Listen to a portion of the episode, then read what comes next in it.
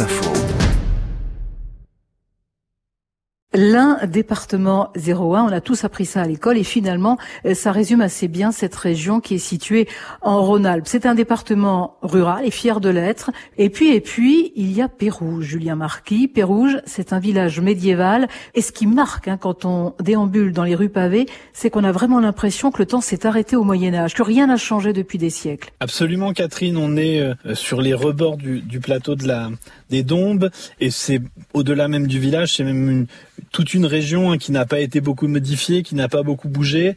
Mais c'est vrai que Pérouge euh, reste particulièrement bien conservé. Il y a plus de 80 édifices qui sont inscrits ou classés au titre des monuments historiques. Donc on a aussi bien euh, des monuments civils, la porte d'en bas, la porte d'en haut, euh, que des monuments religieux, comme ça c'est assez étonnant, l'église forteresse Sainte-Marie-Madeleine.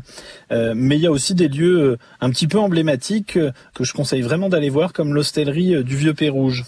Mais racontez-nous, au Moyen Âge, euh, c'était un, village très en vue, très riche. Pourquoi? Vous savez, c'est situé aux, confins de la Bourgogne, de la Savoie et du Dauphiné.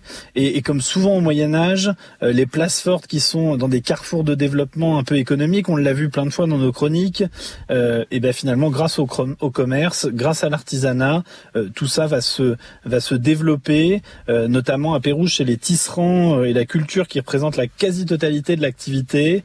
Et de là naître euh, beaucoup d'échanges commerciaux et qui vont également permettre à la ville de s'enrichir et de se développer.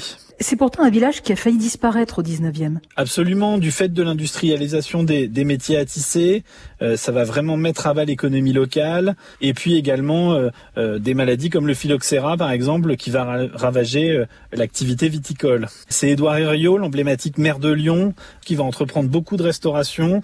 Et, et vraiment, grâce à cette mobilisation, euh, des années plus tard, le village rentre dans le, dans le cercle un peu fermé des plus beaux villages de France et devient un vrai lieu touristique Pérouge, dans l'Ain, à 40 km de Lyon et de Bourg-en-Bresse, et c'est vraiment un village à ne pas rater si vous allez dans le coin. D'ailleurs, Bill Clinton avait fait le déplacement en 1996 à l'occasion du G7 de Lyon. Franchement, c'est une cité qui ne vous laissera pas indifférent, j'en suis sûr.